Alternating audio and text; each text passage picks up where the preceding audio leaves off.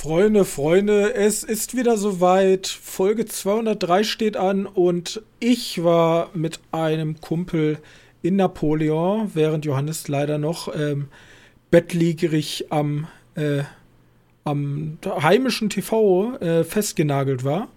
Äh, trotzdem hat er zwei interessante Filme mitgebracht. Und außerdem gibt es jetzt zusätzlich dazu auch noch mal eine Einschätzung von uns beiden, wie wir denn ja, Invincible fanden. Das alles und noch mehr jetzt in der neuesten Ausgabe des Medienkneipen-Podcastes.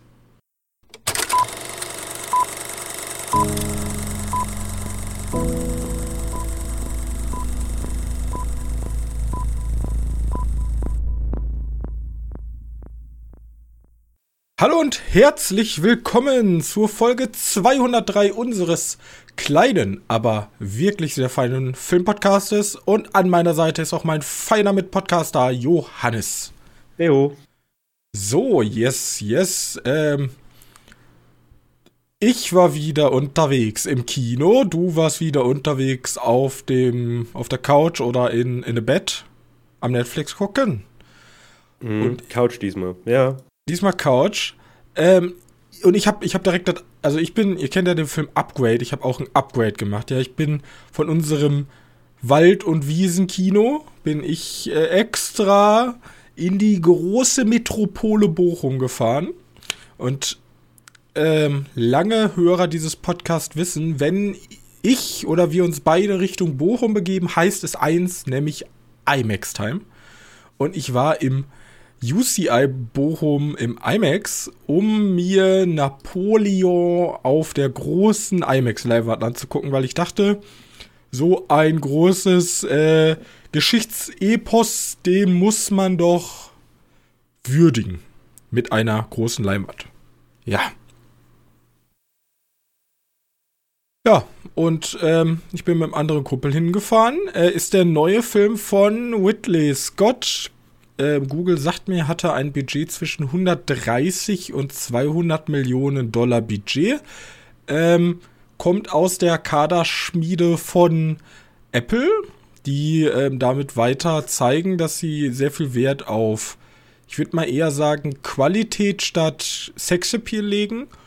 Und ähm, in den Hauptrollen haben wir jo- Joaquin Phoenix als Napoleon Bonaparte und Vanessa Kirby als Josephine, das ist seine äh, Frau. Und ansonsten sind die restlichen ähm, Protagonisten, ich würde noch nicht mal sagen Nebendarsteller, weil unsere beiden, also wir, wir verfolgen eigentlich nur unsere beiden Hauptprotagonisten und die anderen kriegen so gut wie gar keine Screentime. Die sind alle relativ unrelevant und haben auch keine wirkliche Charakterentwicklung. Sondern sind eher Statisten, historische Statisten. Genau. Ja, gut. Halt ein Charakterbiopic, ne? Ja, Napoleon ist ein Film, der, finde ich ganz interessant, ähm, schon häufig versucht wurde umzusetzen. Und wenn du jetzt raten müsstest, wer hat schon mal versucht, ähm, den Film umzusetzen? Welcher der großen Regisseure? Tipp dabei ist, er ist schon tot. Er ist aber einer der ganz Großen. Ähm, keine Ahnung. Stanley Kubrick hatte ja schon mal so ein So ein Renaissance-Zeugs. Ich weiß nicht, ob es da um Napoleon ging, weil das ist eigentlich ein Thema, was ich weit umgehe. Aber wer war es denn? Du hast vollkommen recht. Das war Stanley Kubrick, der wollte Napoleon machen. Das Problem war, sein Film wäre um die vier bis fünf Stunden gewesen. Und er wollte ähm, tatsächlich eine, eine komplette Armee. Also er wollte komplett nur mit Statisten drehen. Also er hätte ja so vierzigtausend bis fünfzigtausend Statisten gebraucht mit äh, Uniform und allem drum und dran, äh, ist da nichts geworden, ja, weil äh, damals äh, waren generell so Epen, ich weiß gerade gar nicht, welcher Film damals groß gewesen ist, aber es gab mehrere Flops und dann haben die Studios gesagt, nee, Stanley, lass mal, und Stanley ist ja gerade auch dafür bekannt, ein riesiger ähm, Perfektionist zu sein. Das will ich gar nicht weiter vorweggreifen, ich habe nämlich irgendwann mal Bock, über Stanley Kubrick einen eigenen Podcast zu machen, weil der Typ ist krass. Und ja, jetzt hat sozusagen äh, Ridley Scott, äh, hat er sich gedacht, ich mach das jetzt. Und hat, ähm, ja, über Napoleon dieses Biopic gemacht. So, jetzt ist das Entscheidende, ja, ich habe die zweieinhalbstündige Kinofassung gesehen. Ähm, Ridley Scott hat schon gesagt, er hat Bock, dass auf Apple T V später einmal, das soll nicht genau auch zum Apple T V Release sein, seinen Director's Cut, der irgendwie vier oder viereinhalb Stunden dauert. Und ja, das ist schön, langer Film. Okay. Ich kann dir jetzt schon sagen, der Film ist zu kurz. Also tatsächlich, die zweieinhalb Stunden reichen einfach nicht aus, Napoleon ähm, gebührend auf die Leinwand zu bringen. Und damit meine ich jetzt gar nicht, ich bin großer Geschichtsnerd und ich fange auch ganz schnell an, wenn da historische Ungenauigkeiten kommen. Die stoßen mir immer ein bisschen sauer auf. Ähm, und dass ich dann sagte, er muss auf jeden Fall viereinhalb Stunden lang, bloß der Film war tatsächlich sehr, sehr hastig. Und der Film hat teilweise, also ich bin da reingegangen und dachte, ich kriege jetzt so ein zweieinhalbstündiges Schlachten-Epos. Dem ist es aber nicht gewesen. Äh, Ridley Scott legt seinen Fokus tatsächlich auf die Beziehung zwischen Napoleon und seiner Frau Josephine. Und ich kann mal so viel sagen, ich habe mich, äh, weil ich Napoleon an sich sehr interessant finde als geschichtlicher Charakter, mich da relativ viel mit beschäftigt. Und er war, wie gesagt, einer der, wenn nicht der begnadetste Feldherr aller Zeiten. Bloß in Sachen Beziehung war er eher so unterdurchschnittlich begabt. Ja, ähm, ja und dann haben wir... Ähm, Im Grunde startet der Film in der Französischen Revolution und wir sehen seinen kometenhaften Aufstieg Schlacht nach Schlacht. Ähm, aber wir verbringen sehr viel Zeit mit dieser Beziehung zwischen Joaquin Phoenix und Vanessa Kirby, ähm, die so richtig, so leicht awkward ist. Das ist so eine ganz komische, toxische Beziehung. Aber irgendwie... Vor allem gerade im ersten Drittel kommt es dir so vor, als da sehr viel rausgekattet wurde und dir fehlt ein Stück. Dir fehlt ein Stück, um diese Geschichte wirklich fassen zu können. Das geht da Schlag auf Schlag. Äh, siebzehnhundert, was weiß ich, dann kurze, kurze zehnminütiger Teil, dann Schwarzblende, zack, achtzehnhundert sowieso. Und es geht halt so, es werden da Jahreszahlen durchgeballert und verschiedene Standorte seines Lebens. Und da bleibt leider auf der Strecke, was für mich diesen Charakter so interessant gemacht hat, ähm, denn er ist ja anscheinend einer der größten Feldherren aller Zeiten gewesen. Oder was ist das anscheinend? Er ist einer der größten Feldherren aller Zeiten gewesen. Bloß diese Genialität von ihm in der Schlacht kann irgendwie, also kann einfach nicht durchscheinen. Man hat als, also man hat als Zuschauer hat man nie dieses Gefühl, da ist jetzt ein General, der weiß, was er macht. Ist immer ja, alles das, das Throne-Problem, ne? Ja, also wirklich. Du, also du, ja. Dir wird gesagt, der ist der krasseste und er steigt die ganze Zeit auf, aber im Film ist er halt sehr quirky, awkward Beziehungstyp. Und in den eigentlichen Schlachten ist er auch, wirkt er immer ein bisschen überfordert. Und ganz zum Schluss wird dann aber, droppt er dann ein Zitat in seiner letzten Schlacht, die er halt verliert, weil er die ja verloren hat, weil er nicht genug Leute hatte.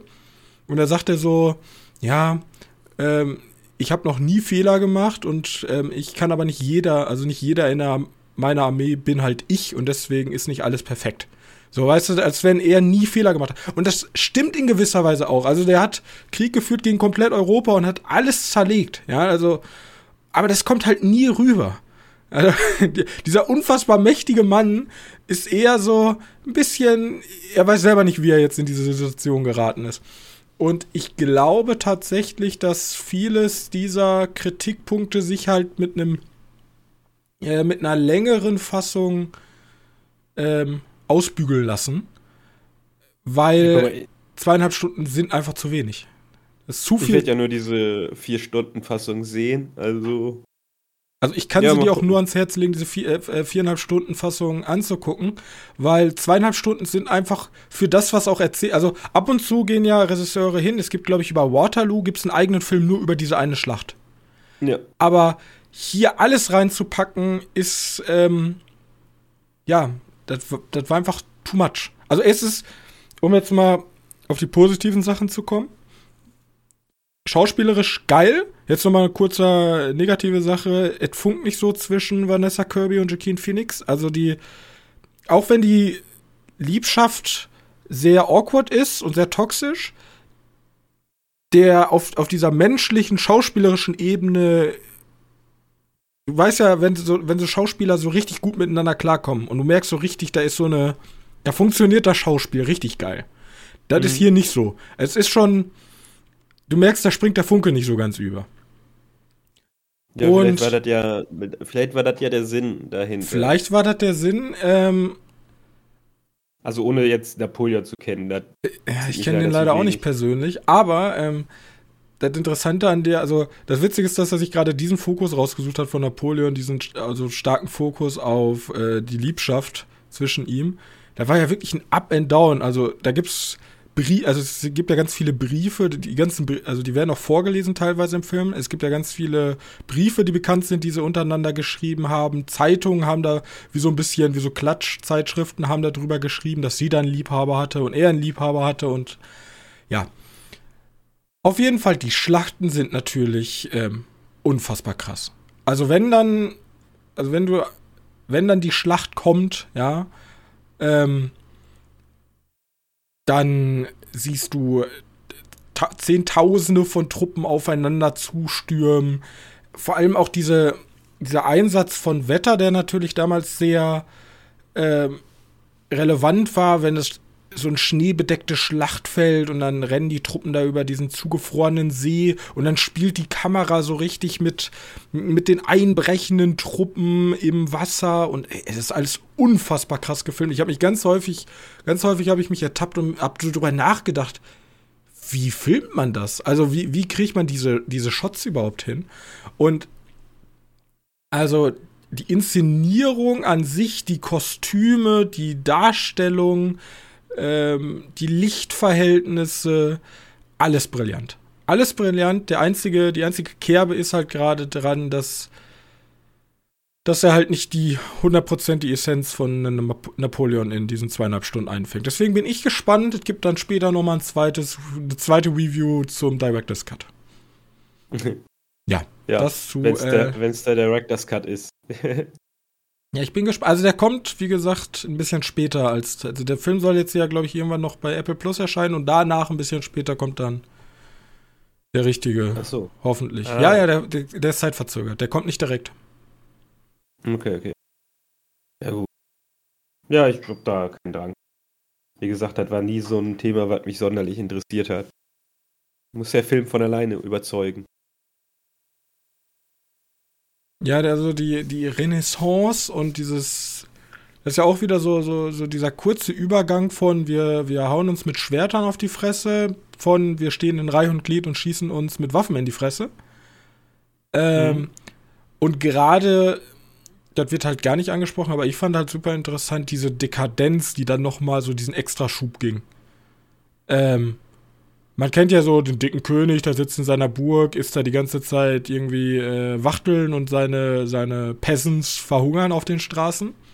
Aber was damals in Frankreich und auch in den anderen Dynastien abgegangen ist, in Schloss Versailles, warum dann tatsächlich auch die Revolution eingesetzt hat, das kann man sich nicht vorstellen. Also ich habe Bücher dazu gelesen, wo dann irgendwie ähm, in einem Ochsen war dann ein Kalb und in dem Kalb war ein Fasan und in dem Fasan war dann eine Wachtel und dann wurde da, äh, teilweise wurden da komplette Küch- Küchenmannschaften in Kuchen eingepackt, die dann aus dem Kuchen rausmarschiert sind und das, also es ist unvorstellbar für heutige, ähm, für heutige Vorstellungen, oh Gott, für heutige, äh, ich komme nicht aufs Wort, wie dekadent damals dieser königliche Hof war. Und deswegen finde ich die Zeit so unfassbar interessant. Ja, deswegen wurden die auch hingerichtet. Also alles yes. gut. Äh, ja, der Film startet mit der Hinrichtung von ähm, Madame Antoinette, die dann, die, die ja den tollen, also der, die, äh, die, die Königin damals, ähm, und die hat ja den tollen Spruch damals gebracht, ähm, warum denn die, die Peasants nicht einfach Kuchen essen. Weil die Peasants haben gesagt, gibt uns Essen, wir verhungern. Und hat sie einfach gesagt, ja, dann isst doch Kuchen.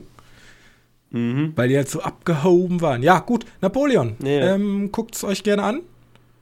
Äh, ist, also du guckst dir natürlich auch im Fernsehen an, aber für alle anderen, die noch ins Kino gehen wollen, auf jeden Fall, die Schlachten auf einer großen Leinwand sind natürlich schon husch. Also sie sind krass. Yes, yes. Okay. Also für, fürs äh, Effektgewitter lohnt sich das Kino. Yes. Oh, ihr hattet das nochmal in richtig groß gesehen. Äh, ja, cool. Ja, wie gesagt, gucke ich mir dann an, wenn er dann nächstes Jahr rauskommt. Gut.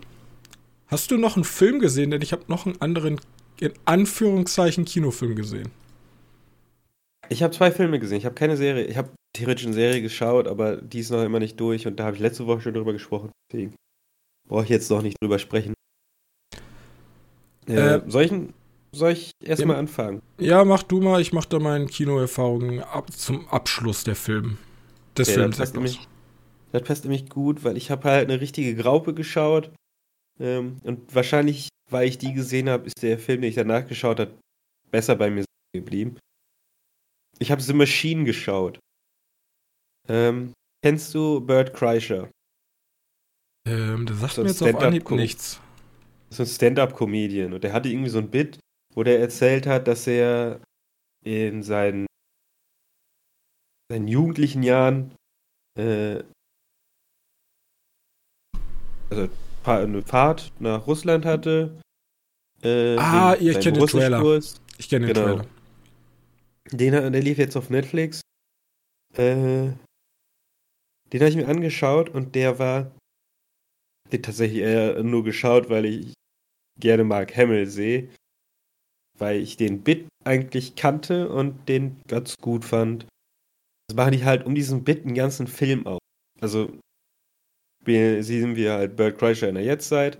Kreischer spielt Bert Kreischer, wer hätte es gedacht. Ähm, wir sehen in der, in der Jetztzeit äh, und der kriegt halt Besuch von einer russischen Mafia und ist da irgendwie in den Machenschaften mit drin verwickelt. Gleichzeitig nebenher sehen wir immer äh, weiß es Sein, sein Bit, den der, der sein Stand-Up-Programm immer abhält, so ein bisschen verfilmt halt. Ein paar Nebeninfos, die der immer auslässt, weil die so ein bisschen Charaktertiefe bringen sollen. Und dabei ist halt sein Vater, gespielt von Mark Hamill, der, die haben wohl eine schwierige Beziehung miteinander. Und dann ist halt so eine Vater-Sohn-Geschichte in, in der russischen Mafia. Und ich sag mal so, da zündet fast gar nichts. Also wirklich. Äh, nee, also nicht besonders der, witzig. Nee, ich meine jetzt schon mal vor, wenn du Bert Kreischer außer dem Bit gar nichts kennst, dann bringt das ja auch nichts. Manchmal musst du, musst du halt mehr Leute kennen. Manchmal wird einfach nur so Name-Dropping gemacht.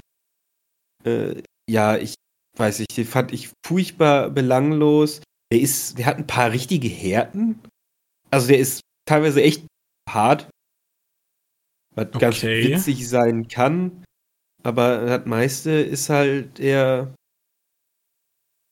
ja komm, man hat schon tausendfach gesehen, irgendwelche Leute auf Drogen, Ir- irgendwie, naja, und die Aussage im Film zum Schluss ist auch irgendwie so, ja, Papa, du solltest häufiger Drogen nehmen, damit wir über unsere Gefühle reden. Das ist so ein bisschen die Aussage im Film. Okay. Nimmt mehr Drogen, damit ihr über eure Gefühle redet. Ja. Hm. Weiß ich, der ist, der verpufft so komplett, der Film. Also, ihr kannst den auch auf Deutsch gucken oder auf Englisch, der ist in beiden Varianten nicht witzig. Also, ja. Den brauchst du nicht. Ja, ich brauche eigentlich auch nicht mehr dazu sagen. Das ist okay. wirklich, ja. wirklich langweiliges Kino. Es ist komisch. Teilweise erst hat nur ein Bit abgefilmt. Vielleicht kannst du besser die Live-Programme von denen anschauen. Ja, also ich habe den Trailer da auch gesehen und dachte mir damals so, boah, das sieht so... Also, er hat mich direkt... Ja, im, im, Tra- im Trailer werden schon die besten Sachen verschossen. Kann ich mal so sagen. Da ist, da kommt nicht mehr viel. Also es hat mich erinnert teilweise an... Ähm, Also es gibt so Filme, wo ich mir so denke, okay, äh, denk an den Massive Talent. Wenn ich den sehe, dann denke ich mir, okay, ich mag Pedro Pascal, ähm, ich mag Nicolas Cage und das sieht quirky aus. Das ist in dem genau das Gleiche gewesen. Ich mag Mark Hamill, ich mag diese quirky Geschichte, aber der Funke ist nicht übergesprungen. Ich dachte mir, boah, bei dem Film entweder ist das so leichte, witzige Unterhaltung oder das ist so ein äh. Und bei mhm. dem hatte ich so ein äh Gefühl, deswegen habe ich mir den noch nicht angeguckt. Ja, also wie gesagt, da, wenn du den nicht schaust, verpasst du wirklich gar nicht. Vielleicht als mega Bert Kreischer-Fan, wovon es ja hier wahrscheinlich sehr, sehr, sehr, sehr, sehr viele gibt. Wie gesagt, ich kannte den vorher gar nicht. Also. Ja.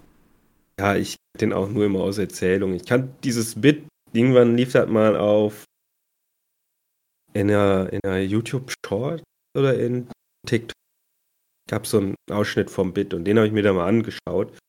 Aber sonst, wie gesagt, es ist, ist blödsinnig. Nicht mal als Partyfilm, als gar nichts würde ich den. Gut, also ähm, The Machine äh, braucht ihr nicht gucken auf Netflix. Genau. Ja, und ah, ich wollte ja wirklich wegen Mark Hamill schauen, weil Mark Hamill in ah, wie heißt das, House of Usher, ne? Da war der so mega gut drin und hier ist der so belanglos. Ist nicht das Schlimmste, aber auch nicht wirklich. ähm Ja, nee, schaut ihn euch einfach nicht an. Der wurde auch in den U S A zerrissen, lese ich gerade, also. Ja, der kommt generell nicht so gut weg, äh, außer die Audience-Score, die ist gar nicht so schlecht bei Rotten Tomato. Ja, das aber sind die ganzen Kreischer-Fans. Ja, wahrscheinlich sind die ganzen Fans, ja. It's funny with lots of action and I love Bird. Siehst du, das ist der erste Kommentar. Ich denke, wie gesagt, das ist die Leute... Ja, ich kann mir vorstellen, dass, dass da so ein paar Insider drin sind, die ich halt überhaupt nicht traf, aber ich hatte auch ganz schöne Rohrkrepierer. Und ich meine, wenn du jemanden eine Schussverletzung, ist keine Schussverletzung im Film, aber ich gebe es halt als Beispiel, wenn du die verarztest und der Typ kotzt und das witzig findest, dann come on. Ja. Oder Leute mit russischem Akzent witzig finden. Das Einzige, was ich ganz amüsant fand, ist, wie wie der Originaltext im Film eingebettet ist, wenn die Leute Russisch miteinander sprechen und du kriegst halt den Untertitel. Das ist eine ganz nette Idee, weil das ist dann, also du kannst nicht lesen, aber es sieht so ein bisschen aus, wenn es diese kyrillische Schrift ist. So ein bisschen schaut's aus. Okay. Also das ist halt eher umgedreht oder so. Ähm, das ist ganz nett. Dann in dicken Buchstaben mitten irgendwie im Film, zum Beispiel kommt so ein Aufzug runter und dann steht da da, wo der Aufzug, äh, Aufzug runtergekommen ist. Siehst du da die Schrift? Ganz, äh, aber ganz ehrlich, das ist nur so ein Gag. Gag ist das auch nicht. Das ist einfach ein Kniff, der ein Filmemacher sich da ausgedacht hat, um den Untertitel besser zu verpacken. Ja, es lohnt nicht. Aber du kannst vielleicht den Bert Kreischer The Machine darüber bedanken, dass äh, ich den Film, den ich danach gesehen habe, besser fand. Weil der war auch okay. Von Netflix. Und das ist ein Animationsfilm. Und vielleicht hast du schon von Leo gehört. Leo? Leo. Ähm, so wie, so wie die nee. Übersetzungs-App. So, so wie die Übersetzungs-App. Ja, wie, der, wie der Löwe. Bloß hat kein Löwe, sehe ich gerade. Das ist kein Löwe, sondern so eine Echse. Äh, ich weiß gar nicht, was für eine Echse das ist. Auch wurscht. Eine Schulechse, die sitzt in einer Schulklasse. Äh, zusammen mit einer Schildkröte in so einem Terrarium. Und die wird gesprochen von Adam Sandler. Also theoretisch ein Adam Sandler-Film. Ich glaube, Adam Sandler hat auch Drehbuch gemacht, aber Regie hat jemand anders gemacht. Wer, Regie haben drei Leute gemacht. Okay. Ja, ist auch relativ Wurst. Äh... Und hier geht's halt einfach nur darum, dass diese Echse sprechen kann. Oh, wer hat's gedacht? Sprechen Tiere. Ähm. Und jetzt, da die Lehrerin ausgetauscht wird, be, be, besteht die Aushilfelehrerin, die, die Nachhilfe, wie heißt das nun? Ersatz? Was ist die denn nochmal? Äh, Vertretungslehrer. Ja, Vertretungslehrer, genau. Besteht darauf, äh, dass jemand die Tiere mitnimmt. Beziehungsweise nur die Echse. Keine Ahnung, warum die Schildkröte mal da gelassen wird. Äh, nur die Echse mitnimmt. Und. Und. Bei den Kindern kriegen die Kinder dann mit, dass sie mit der Echse sprechen können. Also, dass sie so ein bisschen können mit der Echse reden. Und die Kinder sind halt alle so, die haben alle so Klischee-Probleme und die Echse löst dann diese... Also im Grunde äh, so ein Disney-Feel-Good-Kinderfilm. Ja, genau. Ich finde auch gut, dass es hier nicht so wirklich Antagonisten gibt. Also es gibt schon Antagonisten, aber die werden halt auch erklärt. Die bösen Schulmobber. Ja, sofort. Also die, die, die werden erklärt im Sinne von, du findest sie nachher auch nicht nur scheiße, sondern die sind dann auch nette Charaktere, tiefere Charaktere. Ähm, tief, tief wie es geht, halt in einem Animationsfilm, der für Kinder ist. Der hat ein paar richtig nette Gags. Da gibt es ein paar Gags, die wirklich gut sind. Gibt halt auch komplette Rohrkrepierer. Aber ja, ich glaube, dass der schon der schon äh, besser performen wird. Animationstechnisch würde. ist die Animationstechnisch nichts Besonderes. Okay, also nicht, dass du sagst, boah, Pixar in seinen besten Zeiten, aber auch nicht, nee, dass du sagst, nee. äh, ganz schlimm. Uncanny Valley, komisch, C G I, was weiß ich. Ja, wir haben halt so einen, so einen C G I-Standard, aber ich würde ihn jetzt nicht als mega hässlich betrachten, ich würde ihn aber jetzt auch nicht als schön zeichnen. Also, ich stelle ja die These auf, das war in Wirklichkeit ähm, Adam Sandlers Urlaub, weil in dem Film spielen mit Adam Sandler, Sonny Sandler, Sadie Sandler ja, die ganze, die und ganze Jackie Familie, Sandler. Die ganze Familie spielt da mit. Ja. Einfach ja. Alle. Urlaub im, Sturm, Urlaub im Tonstudio, oder? Ja, die haben einfach mal gesagt so, oder, oder, oder Sonny Sandler durfte sich was aussuchen äh, was zu Weihnachten und hat die gesagt, Papa, ich will mal einen Film äh, synchronisieren. Und dann hat er gesagt, ja komm, ich rufe mir meine Leute bei Netflix an, die haben bestimmt irgendwas auf der Halde, was wir synchronisieren können und dann zack. Ja, möglich. Aber wie gesagt, ich fand, ich hab den jetzt auf Deutsch geguckt, vielleicht, wenn ich den auf Englisch geschaut hätte und die Stimmen dann da Was? komplette Graupen sind an Synchronsprecher, ja okay, fein. Aber ja, natürlich habe ich dann auch Bill Burr nicht gehört und Adam Sandler widerspricht nicht, aber who cares. Wie gesagt, da sind so ein paar nette Gags drin. Der geht gut runter und der ist halt so ein Animationsfilm, da wo du, wo du nicht denkst, so, oh, was eine Zeitverschwendung, aber auch nicht sagst, wow, das ist einer der besten Animationsfilme, die ich lang gesehen habe. Okay. Den muss ich unbedingt jemandem zeigen, sondern der ist einfach nur, ja, ein bisschen feel good, ein paar nette Charaktere. Äh, ich hasse ja auch nicht von Grund auf Adam Sandler. Ich weiß, es gibt ja irgendwie so Leute, die da ist Adam Sandler drin, den muss ich schon scheiße finden. Warum auch immer. Ähm ja, also, wenn, wenn man irgendeinen Film für Kids brauchst, da gibt's aber auch Erwachsenenhumor ein bisschen drin, der für die Eltern dann besser ziehen würde. Für die Eltern besser funktioniert. Also ist schon was für die Familie. Geht schon, klar. Das sind beide Filme, die ich gesehen habe. Also ich habe halt sehr viel Belangloses gesehen.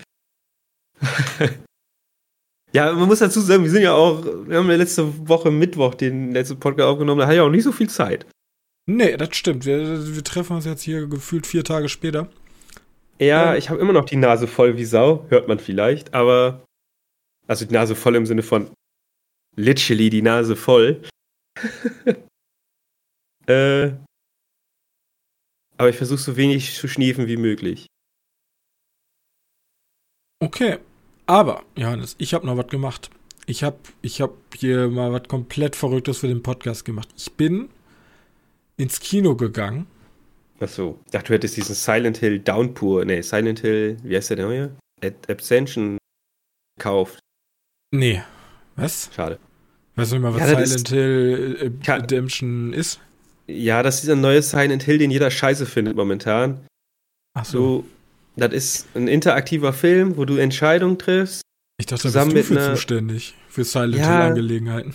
Ja, aber da, da habe ich gar keinen Bock drauf. Wie gesagt, da äh, triffst du Entscheidungen. Also du musst das live gucken. Ja, das ist live. Musst zuschauen. Ähm, dann musst du da Entscheidungen treffen. Und da hast du tatsächlich auch noch so einen Season Pass, weil das ist tatsächlich ein Spiel. Ein Season Pass, weil je nachdem, wie viel Geld du da investierst, hast du mehr Stimmpotenzial. Also deine Stimme ist mehr wert. Oh, okay. Okay. Ja. Und pass auf, jetzt hast du den Season Pass. Und wenn du jetzt noch mehr Geld investierst, dann hast du die Möglichkeit, dass dein Charakter, der ist irgendwie so ein Charakter in, im Spiel, den du nie siehst, nur dein Charakter, damit du den Klamotten für den Season Pass freischalten kannst, dann hast du die Möglichkeit, in irgendeiner der Folgen, dass er der, der Folgen, die noch kommen, dass der im Hintergrund irgendwo rumsteht. Wow, krass. Ja, es ist so schlimm. Und dann gibt es eine Silent Hill-Geschichte, die auch nur okay ist. Gut. Also aber ich empfehle einfach, ich empfehle einfach, Griff da wird es wohl Silent Leute Hill gehen. Haben also Kapitalismus wieder durchgespielt. Ja, ich hoffe, dass der Film, da kommt ja noch ein Film, dass der wenigstens cool wird und dass die, die richtigen Spiele, weil das ist ja ein Blödsinn, ja, dass die gut funktionieren, dass die wenigstens gut sind und vernünftig funktionieren. Aber das zu Silent Hill, also, habe ich auch mitbekommen und ist schrecklich. Ja, ich habe ja, ich habe äh, einen kompletten, also ich würde sagen hundertachtzig Grad dazu. Ich war im Kino und ähm, die Kirche hat eingeladen. Ach du. Ja. Okay. Die Kirche hat eingeladen zur ähm, zur Aufführung von Am Sonntag bist du tot. Das ist ein äh, irischer irischer Film aus dem Jahre zweitausendvierzehn mit äh, Brendan Gleeson in der Hauptrolle als der Pfarrer. Und der Film wurde ausgesucht, weil der Typ, der da eingeladen wurde, ich habe keine Ahnung, wer sein Name ist, ich wusste auch nicht, wer das ist, ist irgendein komischer Theaterdude, der aber viel mit der Kirche macht oder selber bei der Kirche ist, und der war in genau dem gleichen Ort, wo der Film spielt, in Irland. Toll. Irgendwie, so viel habe ich mitbekommen. Ich Den war gibt's übrigens auf Prime. Ja, im Premium aber, aber. Ja, okay. Also muss er, muss er, ich weiß nicht, ist wahrscheinlich Arthouse oder so ein Shit, weil ist eine schwarzhumorige, ich würde sagen, ein schwarzhumoriges Drama, auch wenn äh, hier Thriller-Komödie steht, bei mhm. Google. Ähm, Aiden Gillen spielt auch mit. Den kennt man vielleicht aus Game of Thrones. Und ja, worum geht's? Der Film startet im Beichtstuhl und ähm, Brendan Gleeson ist Pfarrer in so einem kleinen verschlafenen Ort und kommt ein Mann in den Beichtstuhl und er sagt zu ihm so, yo, äh, ich wurde mit sieben, sieben Jahren vergewaltigt von einem Priester. Ähm, und ich werde dich jetzt, nächsten Sonntag werde ich dich umbringen.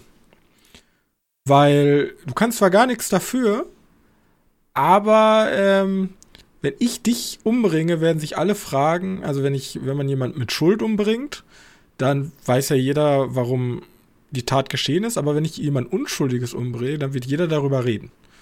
Und im Grunde ist es sozusagen er, also Protagonist, einer aus dem Dorf, wurde halt vergewaltigt von einem Priester, der ist schon tot, der Priester, und jetzt will er den Hass rauslassen an halt Brendan Gleeson, der da jetzt sozusagen ja. die Stelle nach... Aber, aber weiß Brendan Gleeson, wer das ist? Er weiß auch, wer das ist. Ja nicht unbedingt... Ja, okay. er, also er, er, er kennt die Person und der spricht dann auch mit verschiedenen, also spricht mit sozusagen der, die nächsthöhere Kirche, wer da auch immer hier, ich weiß gar nicht, der Bischof, spricht mit dem Bischof.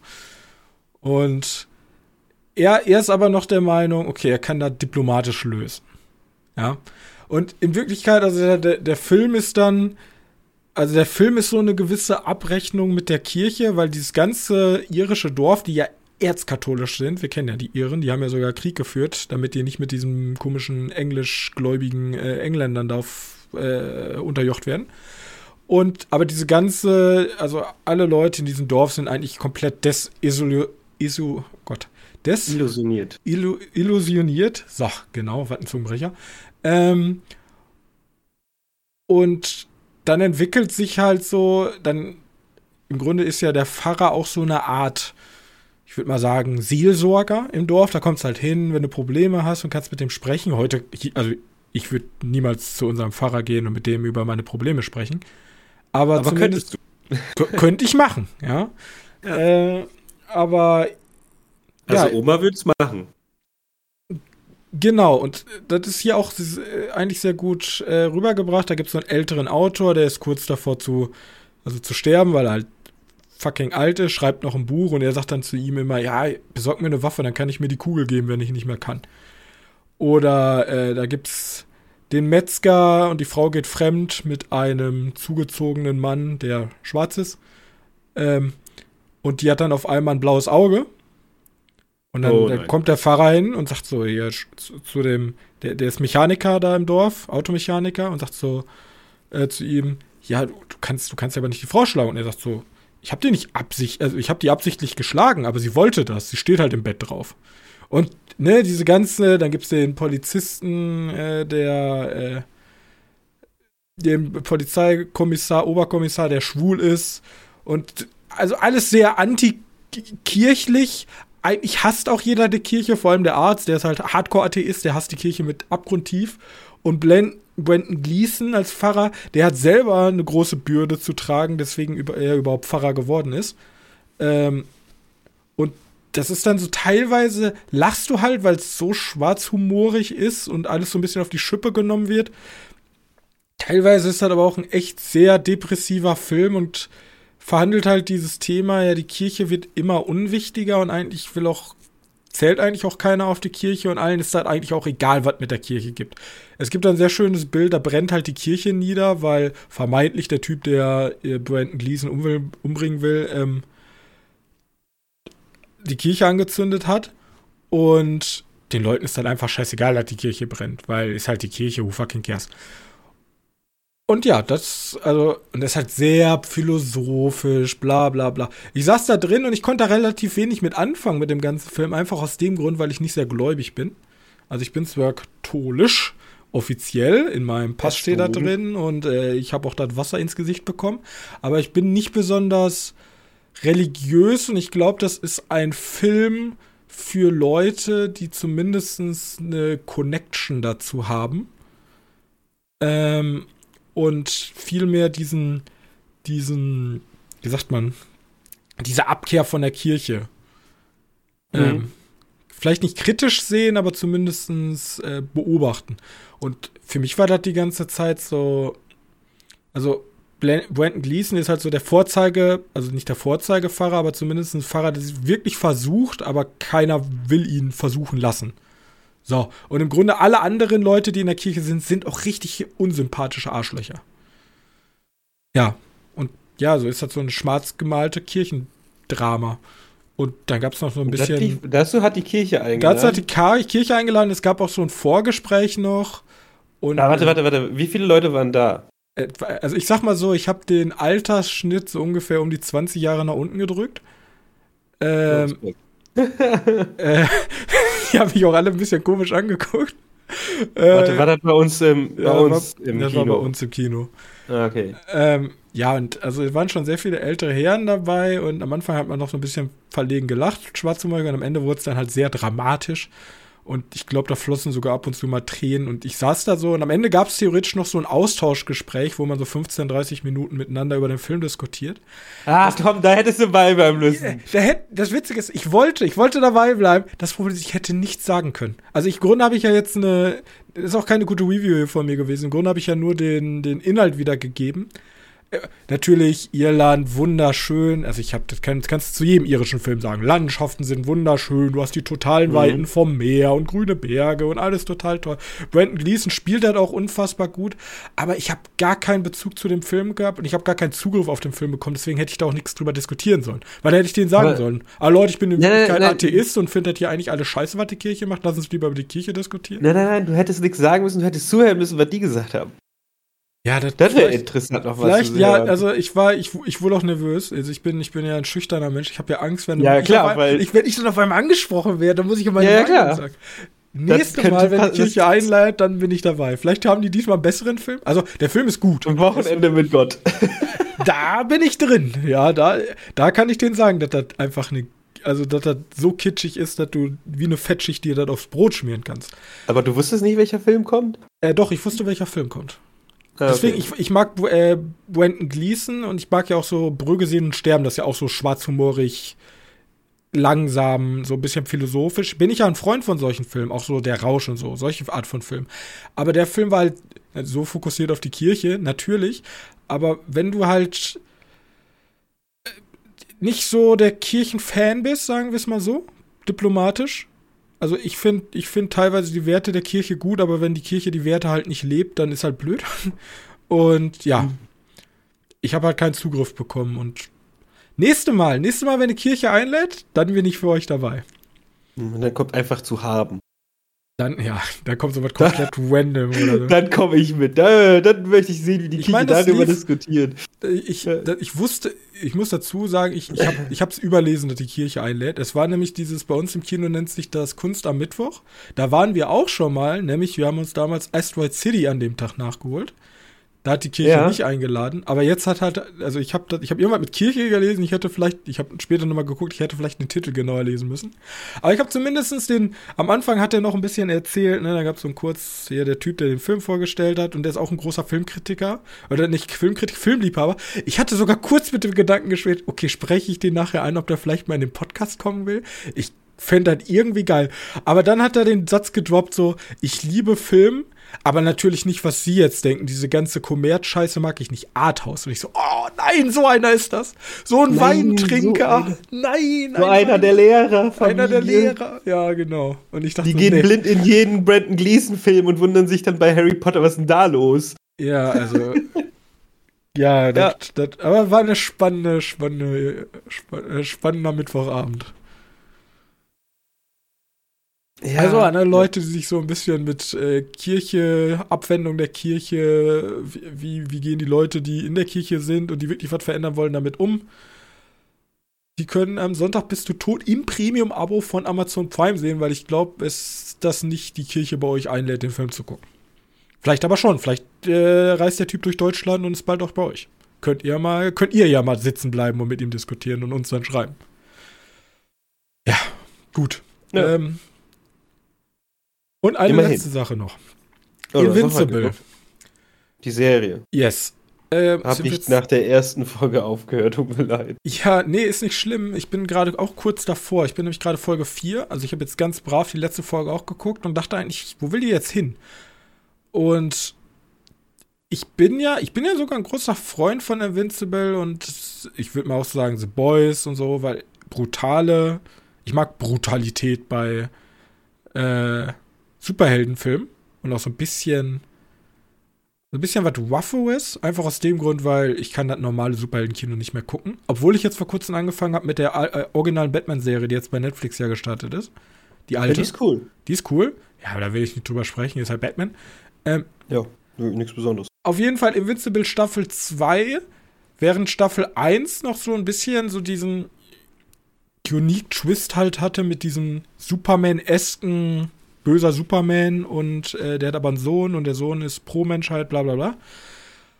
Ich habe keine Ahnung, wo die zweite Staffel hin will. Also die dreht sich irgendwie die ganze Zeit im Kreis. Vielleicht kommt irgendwann der super Plot-Twist am Ende und alles macht einen Sinn.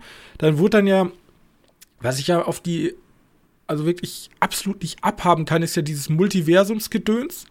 Ja, da, hat, da habe ich in der ersten Folge, gab es ja so einen Anfang mit diesem Portal-Dude und ich habe auch schon keinen Bock mehr gehabt. Ja, ich. Und also Multiversum damals gemacht, damit man wieder von Null anfangen kann, damit man wieder Comics verkaufen kann und nicht derjenige beim Superman-Band viertausendsechshundertachtzig starten muss. Ähm, ja. ja, schön und gut, aber dieses Multiversumsgedöns nimmt für mich ständig die Relevanz raus, weil ich bin jetzt, die ganze Zeit bin ich jetzt am Suchen, sind wir gerade überhaupt in der richtigen Zeitlinie? Ja. Weißt du, dieses... Ja. Also ich meine, das Gleiche hatte man theoretisch bei Rick and Morty. Ähm, da spielt das ja auch mit, mit diesen tausend Multiversen-Ding. Da ist das Ganze aber genau darum aufgebaut. Hier aber bin ich jetzt die ganze Zeit so, irgendwie verhalten sich die Charaktere so ein bisschen off Und ich denke mir die ganze Zeit, ist das Ende dann von Staffel zwei? Ach, das war eine falsche Realität und in Wirklichkeit ist alles anders gewesen. Und ich denke mir so, boah, und auch die Geschichte, die jetzt passiert, also im Grunde wiederholt sich jetzt tatsächlich alles nochmal, was wir in der ersten Staffel gesehen haben. Also oh, er hat toll. wieder so Probleme mit seiner Freundin, weil er immer Superheldensachen machen muss und äh, er ist jetzt der neue Omni-Man im Grunde und muss die Welt beschützen und dann trifft, ja, er ist alles ganz, weiß ich nicht, er dreht sich alles im Kreis, deswegen, ich weiß nicht, ob ich Invincible weitergucke, weil ich ja vor kurzem gesagt habe, ich habe die erste Folge gesehen, weiß noch nicht, wo das hinführt. Mittlerweile ja, die erste Meinung, er dreht sich im man Kreis. Muss da, man muss da fair nochmal bei sein, ich weiß nicht, ob es die erste oder die zweite Folge war, die hat immerhin Radiohead gehabt, ne? Das stimmt. Das, das, das zieht schon wieder ziemlich viel nach oben. Das war hier ähm, Fake Plastic Tree. Ja, zweite oder erste Folge? Ich glaube, erste Folge Ende, oder? Erste Folge Zweite Ende, Folge Anfang, sein. Tatsächlich. Auf jeden Fall, da fliegt er ja so durch die Gegend und rettet Leute. Genau. So und komplett genau. emotionslos. Genau. Yes, das war natürlich, das, das, das, ja, aber wie gesagt, insgesamt ähm, gerade irgendwie ein bisschen enttäuschend. Als wenn die auch ein bisschen gewascht ist, weil die erste Staffel war halt echt gut. Die kam auch so irgendwie so aus dem Nichts für mich. Und jetzt irgendwie so, hä. Ja, ja, genau, so geht's mir auch.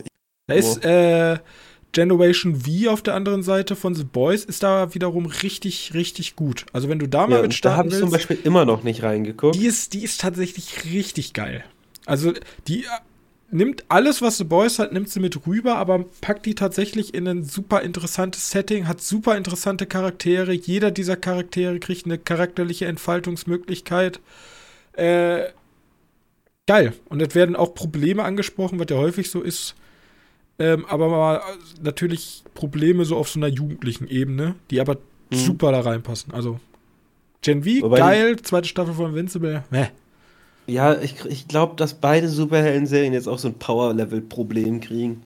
Du es nicht mehr ansatzweise, also auch, auch hier The Boys, wo es nicht mehr ansatzweise nachvollziehbar ist, wie stark die Viecher sind.